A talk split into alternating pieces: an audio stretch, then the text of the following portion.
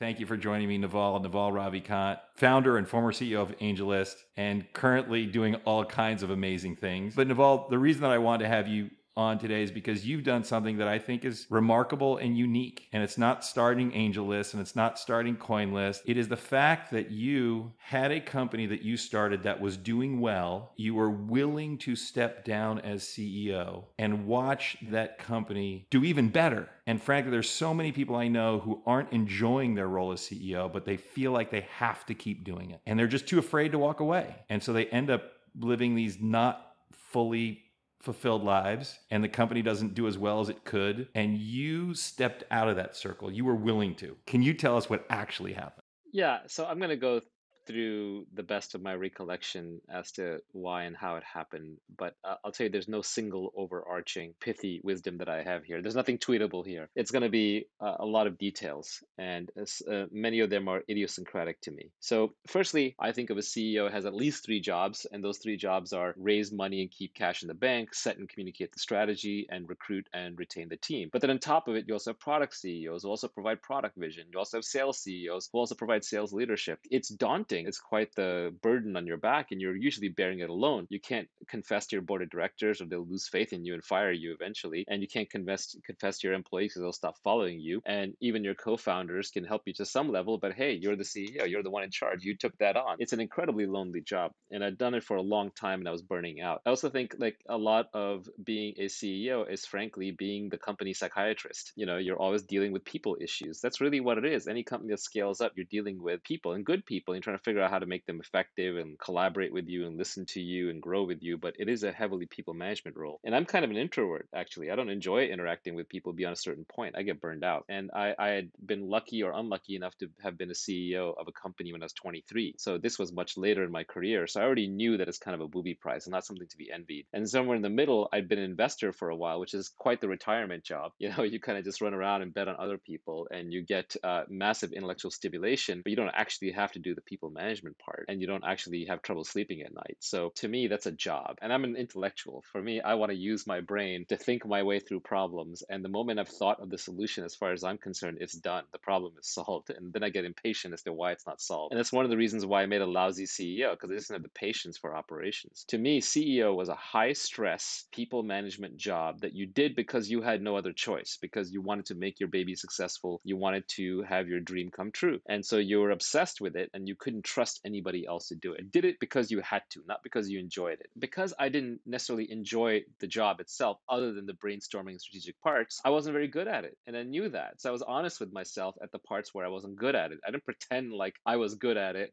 And, and I brought in people who were good at it, like you. And you were the first one who kind of really showed me that, like, here are the things you need to do to be a CEO. You made it as methodical as anyone could. I mean, there's obviously an art to it. So when you came to me and you said, well, here's the methodical way to run a company, and you spelled it out as well as you could in your book, which was incredible. I looked at it and I was like, this is the right manual. Here's a really smart person who's figured this out and systematized it as much as possible. And I looked at it and I was like, I don't want to do this. And because I don't want to do this, I'm not going to be great at it. It's not my zone of genius. It's going to be a slog. I just don't want to do it. And I think this is where the zone of genius concept really comes in and it's it's so important. If you're the founder of a company, you're probably world class in something, right? And it's sometimes going to be hard to identify what that is. You basically want to spend all your time on that thing and everything else is a necessary evil that should be outsourced. And the beauty is there is someone out there who is world class at the thing that you don't like to do and it's their zone of, zone of genius. So it really ends up being a recruiting problem not a execution problem. There's a corollary to that. Don't hire good people who make you miserable. So very often we hire people who are good at what they do they're in their zone of genius but somehow they make us miserable. It's like a hard hard for us to work with them. Get rid of those people immediately because their cost is not that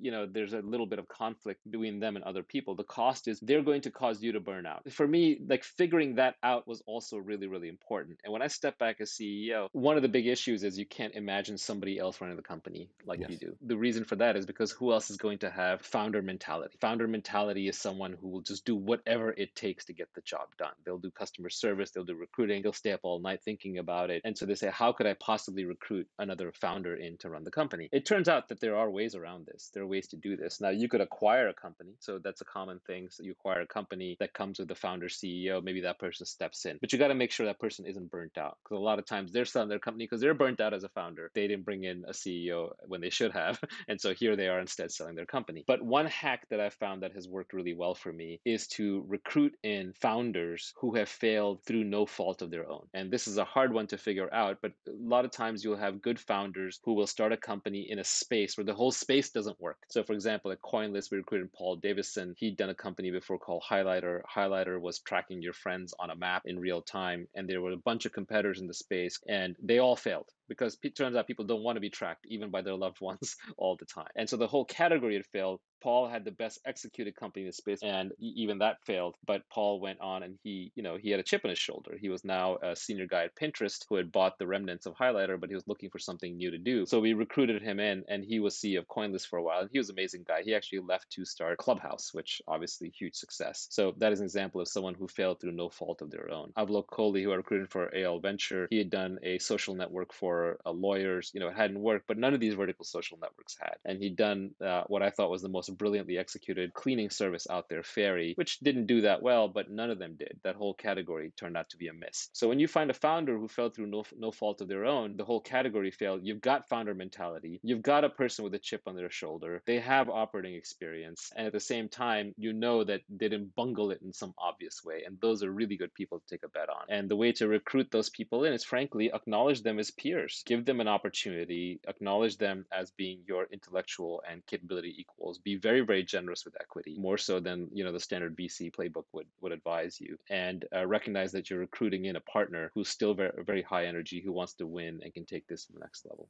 That is phenomenal advice. I had a very good COO, Kevin Laws, who took over and shepherded the company for a while. But what really made it happen was we recruited in this guy, Avlok Kohli, into uh, running AngelList Venture, who turned out to be the right CEO for the business. And meanwhile, I got freed up mentally, so I was no longer burdened with back to back meetings or having to deal with people issues or having to solve fundraising problems or customer service problems or even day to day product meetings. And I got time to think. And companies exist because the founder had a burst of creativity and then executed around that creativity. And that creativity started with having an empty calendar. But over time, the calendar gets filled up and it gets replaced with a busy calendar. And a busy calendar is the death of creativity. It might be good for productivity if you're completely in exploitation mode, but no company these days can uh, afford to rest on its laurels. Disruption is becoming more and more frequent. The lifespan of a company is going down. And so it's very important that you're always being creative. You're always reinventing yourself. And companies that succeed in today's environment, unless they get lucky and stumble into a natural monopoly and product market fit at the beginning, and those are largely apocryphal, they have to constantly keep reinventing themselves and they have to constantly keep creating products. And the founder is the best position for creativity. So even when I was CEO, I would do this thing where I would carve out two days a week with no meetings. That was my Tuesdays and Thursdays. No meetings, no calls, no nothing scheduled. And even then, like one thing would show up and you know destroy one of those two days. So I would get reduced down to one day per week that was free. But that day was the only day of the week where I even had a chance to address all the actual problems facing the company in order of their actual priority as opposed to the order in which they landed in my inbox or the order in which like somebody else had decided they were urgent. It related to this is, you know, the, the practice of meditation. One of the reasons why people don't like meditation or find it hard to meditate is because when you first sit down, all of your unaddressed problems that you've been ignoring come barreling up to the surface and assault you. And some of these have been sitting there for a decade waiting for you to address them while you've been busy, busy, busy, busy, busy. And I think the same thing applies in a business context. Like if you get busy, busy, busy, busy, what happens is the real nagging problems where you're like, hmm, are we actually building the right product? Did I actually recruit the right team? Oh my God, I raised money from the wrong investors. You're not addressing those problems. You're running from them. You're just hopping from meeting to meeting to meeting. So just picking the right direction to go is way more important than how hard you work because there's only 80 hours in a week. And so by stepping back, it gave me time to be creative. And it took a while. It took about a year. But then, you know, we came up with rolling funds. And I think that was partially because I was on the beach. It was a shower thought. And then I got to recruit in people who I think are very creative as well and kind of push them to be creative. It gave me the distance and the time to sort of look at the company more objectively and to engage at a higher level. And so now the partnership that I have with Avlok, who's running AngelList Venture, is incredible. He is also a very creative individual, but I can usually come up with the full list of creative ideas. I can turn them over in my head for days at a time. Then I can pitch him on a bunch of them. He can push back where appropriate or accept where appropriate. And then we can think about them. And then maybe a week later, I'll come back and say, no, you know what? You've got enough going on. That's too much to do. Or let's just focus on this at the high level. And And that works really well because my zone of genius is much more in strategy and sort of high level sales and recruiting. And I get to focus on that while Avlok does everything else. And we also still have great overlap. And at the same time, like I have all this free time now, which is incredible. So, for example, in 2013, when cryptocurrencies were taking off, I knew they were going to be huge. I was mentally ready for them, but I was busy with AngelList. So I didn't even get around to focusing on them until much later in the cycle when most of the returns were gone. And if I had been free of mind and free of time, I would have probably invested a lot more in that ecosystem at that time. Now I'm kind of playing catch up. So Travis Kalanick is an interesting case study. He uh, had this company called Red Swoosh for a long time that was a peer to peer file sharing network. It didn't go anywhere. He kind of sold it, maybe got his investors their money back in a little bit, but it wasn't a success. And then he literally hung around for a decade in Silicon Valley, talking to everybody, chatting with everybody, going to barbecues, tinkering on side projects. And I think a lot of people were like, is this guy ever going to make anything of himself? He always just seems to be showing up at founder events and he's just free. Well, I mean, to his credit, he basically kept his nose in the ground. He was always open and engaged, but he didn't commit. And because he was free when the right thing came along, which was Uber, he kind of started that with Garrett Camp. But even he and Garrett didn't know how big it was going to be. Garrett stayed a StumbleUpon. Travis was an advisor to the company. They hired a CEO and a CTO to run it. And it was only once it started taking off that Travis had the free time that he could just jump in and be CEO and help make that company great and obviously earn a much bigger outcome for himself and everybody else. Finally, I would add that if you look at any company that really, really succeeds over the long term, and I'm talking about over decades, and these this is like Microsoft, Apple, Amazon, one consistent factor is that the core founder stayed engaged the entire time. And that doesn't necessarily mean they were engaged as CEO, but they were engaged at least at the board level, they were on the ball, they were watching out for the company. And so you can very easily put yourself in a situation where you work 80, 100 hour weeks in a company, you can't step aside as CEO, you do jobs you don't like, and you burn yourself out. And then the way that manifests itself is you completely crash and run away, or more likely, you sell the company, you exit it early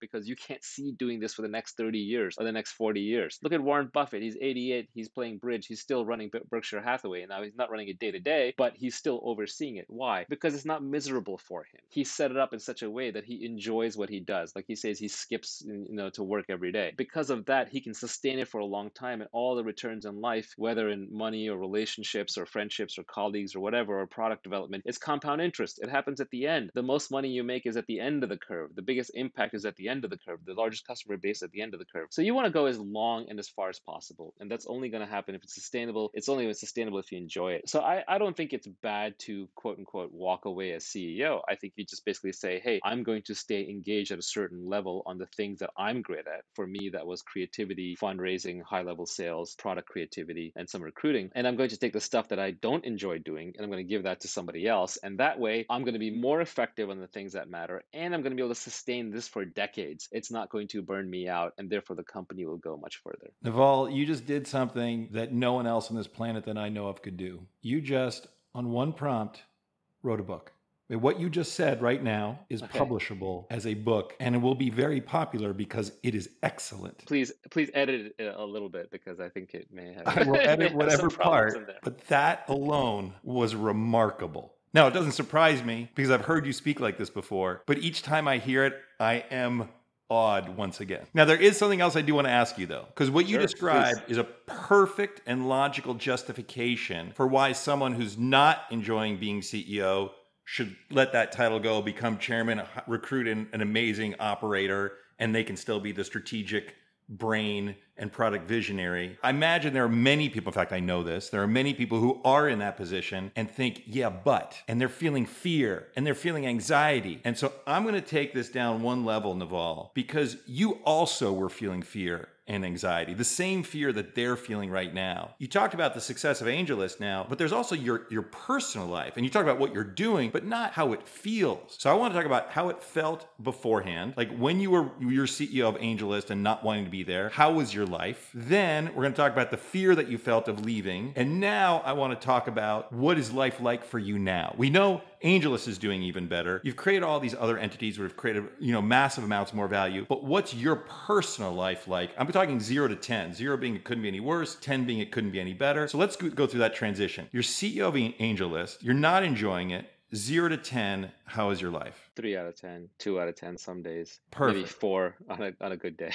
Perfect. So then you and I get together. I remember you came to my house. We sat down. We talked for about an hour and a half. Your issue is, Matt, I don't enjoy being CEO, but I have to be. I've, all these investors who invested in me. They all believe in me. I'm frankly sort of the, the, the famous one in the company. I'm the one that's attracting all the capital, all the deals. Without me, the whole thing falls apart. So I can't leave. And I said, whoa, whoa, whoa, whoa. Naval, wait, wait, wait. That's a big assumption there. I don't agree with that assumption. And then we talked about you actually leaving. You're like, oh my gosh, it's actually possible. But still, there was fear of, again, as you mentioned, if I walk away, it crumbles. Or even worse, if I walk away and it doesn't crumble, then did I add no value? That second one didn't matter to me as much. Okay. It was more just the fear of it falling apart. Fair enough. My ego can take it. If the, if, if, if the thing uh, works on its own, that's even better. That means I engineered something that works. So I'll take credit anyway. But, I- you I did like, fear today- it falling apart. Yeah, I absolutely did fear it falling apart. Absolutely. Because for a long time, you know, it was being held together. I felt like the force of will of the founder. That's definitely true for a lot of companies at earlier stages until they find product market fit. And it was still scary. Even for a year to year and a half after I was gone, I don't think we had much in the way of like true product market fit. Real product market fit for the company arrived in the last two years. And it was actually directly traceable due to recruiting and creativity that I got to exercise after I'd been out for about a year. So there was still a year of fear in there. But I would say like today, if I could articulate how good my life is, they would have to lock me up because you can't have people this happy running around in society. My life is a 10 out of 10 across the board. It is perfect. It is fantastic. And it's because I got to engineer my life exactly the way that I want to with no compromises. None. Not in terms of who I spend time with, not in terms of where I live, not in terms of what I do, not in terms of when I wake up, not in terms of when I go to sleep. I only do things I find enjoyable at this point. That's it. And not even just enjoyable in the abstract. I mean enjoyable in this moment. If it's not enjoyable in this moment, I just walk away. And when you walk away, at least from a long-standing commitment you have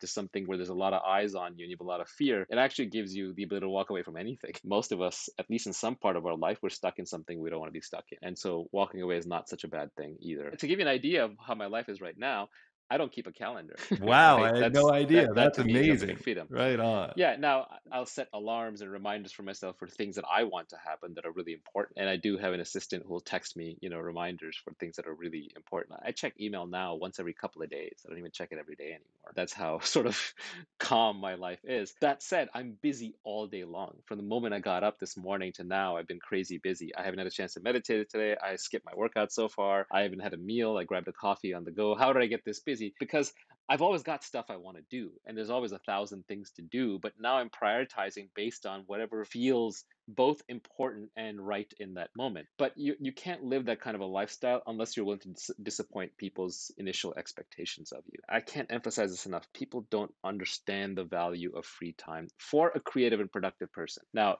certainly, like if you're working at Starbucks, right, you need to be at a, there at a certain time, and they need you to be there at a certain time. But in a creative job, which is really what technology is, which is really what high tech startups are, these are all creative jobs. Having control of your own time, assuming you're self motivated, is the ultimate hack. So, at least for me, I prefer to live the unscheduled life. And that way, even when I'm doing the things that are less pleasant, I'm doing them in a moment where I don't find them as unpleasant as if they were thrust upon me. And not keeping a calendar is a great way to do that. But people say to me, like, hey, Al, let's talk tomorrow. I'm like, great, just text me whenever you want to talk. They'll say, well, you know, how about 11 a.m.? Like, I don't keep a calendar. They're like, okay, uh, 11 a.m. I'm like, I don't keep a calendar. Feel free to text me at 11 a.m. It always works out. Yeah, I think you said it earlier. Boredom leads to creativity, and I think that's absolutely right. You have to have distraction-free mind in order for the the creative thoughts to well up. Creativity comes out of you've turned some problem over in your head for a long, long, long, long time. Mhm. You've seen it from every angle. You have other things to connect the dots to, and then you just wait. And then your subconscious mind does the processing. But if your subconscious mind is constantly being interrupted and is constantly being stopped because somebody just stopped into your office, a text message just arrived, an email just arrived, what you'll find is most of the times when people schedule a call with you, they don't actually have an agenda. They don't they don't really need to talk to you. It's the easiest way for them to kind of check the box and get the current problem off their desk and turn it into a future problem. Yeah, that's exactly right. I'm going to throw something at you, Naval, to add into your when someone says, "Hey, will you talk to me?" Here's what I do. I respond back. Can you give me a little preview of what we're going to talk about? And then they Yes. send me the preview, and then I just answer the question, and we never have to get on the phone exactly. at all. Yes. On. The preview is good. Yeah, I usually, I, I guess mine is a little more rude, which is I say, hey, can we try and handle this on email first? I don't do calls unless it's urgent. No, that's or- direct. That's perfect. That's not rude. That's Yeah. direct. No, but I, I like, I like the can you give me a preview? Because you're right. Usually, this is just the preview. Right. Exactly. Another one of the things you taught me, by the way, that I've been validating in so many other contexts, when you want to find the answer to something, like a reason why somebody is doing something. Like let's, let's say somebody says no, you do a sales call, you're trying to recruit someone and they say no. And you ask them the reason, they'll give you a reason. And then you ask them, like, well, are there any other reasons? right? You kind of ask them the same question again. And there are different ways to do it, but then they'll give you a second reason. The second reason is usually the correct one. I found that to be true across the board in almost everything about human relations. They're holding it back because they're nervous, they don't want to admit it themselves, they're embarrassed, whatever it is. But usually, if you want to get the truth out of somebody in almost any context, ask it a couple of times or find out a couple of times. Usually, whatever the last thing they say is is the real truth. Well, as you do with most things, Naval, you took something I did and you described it in a way which sounds even better. So I, I appreciate that. and so to, to put a bookend on it, Naval, you shared with us the very compelling version of why, if you're not enjoying CEO, you shouldn't be there in the first place. And then you went deeper and shared the fear that you had, what your life like was before, which was three out of 10. You didn't fully say it, but you did say it. It's t- maybe even 11, 11 out of 10 your life now. And now people have your example. Again, Alex MacCaw went through this same exact thing about a year ago, and when I shared with him your example, he's like, "Oh, but that's Naval. Naval's unique. No, you know, no one else yeah. is like Naval."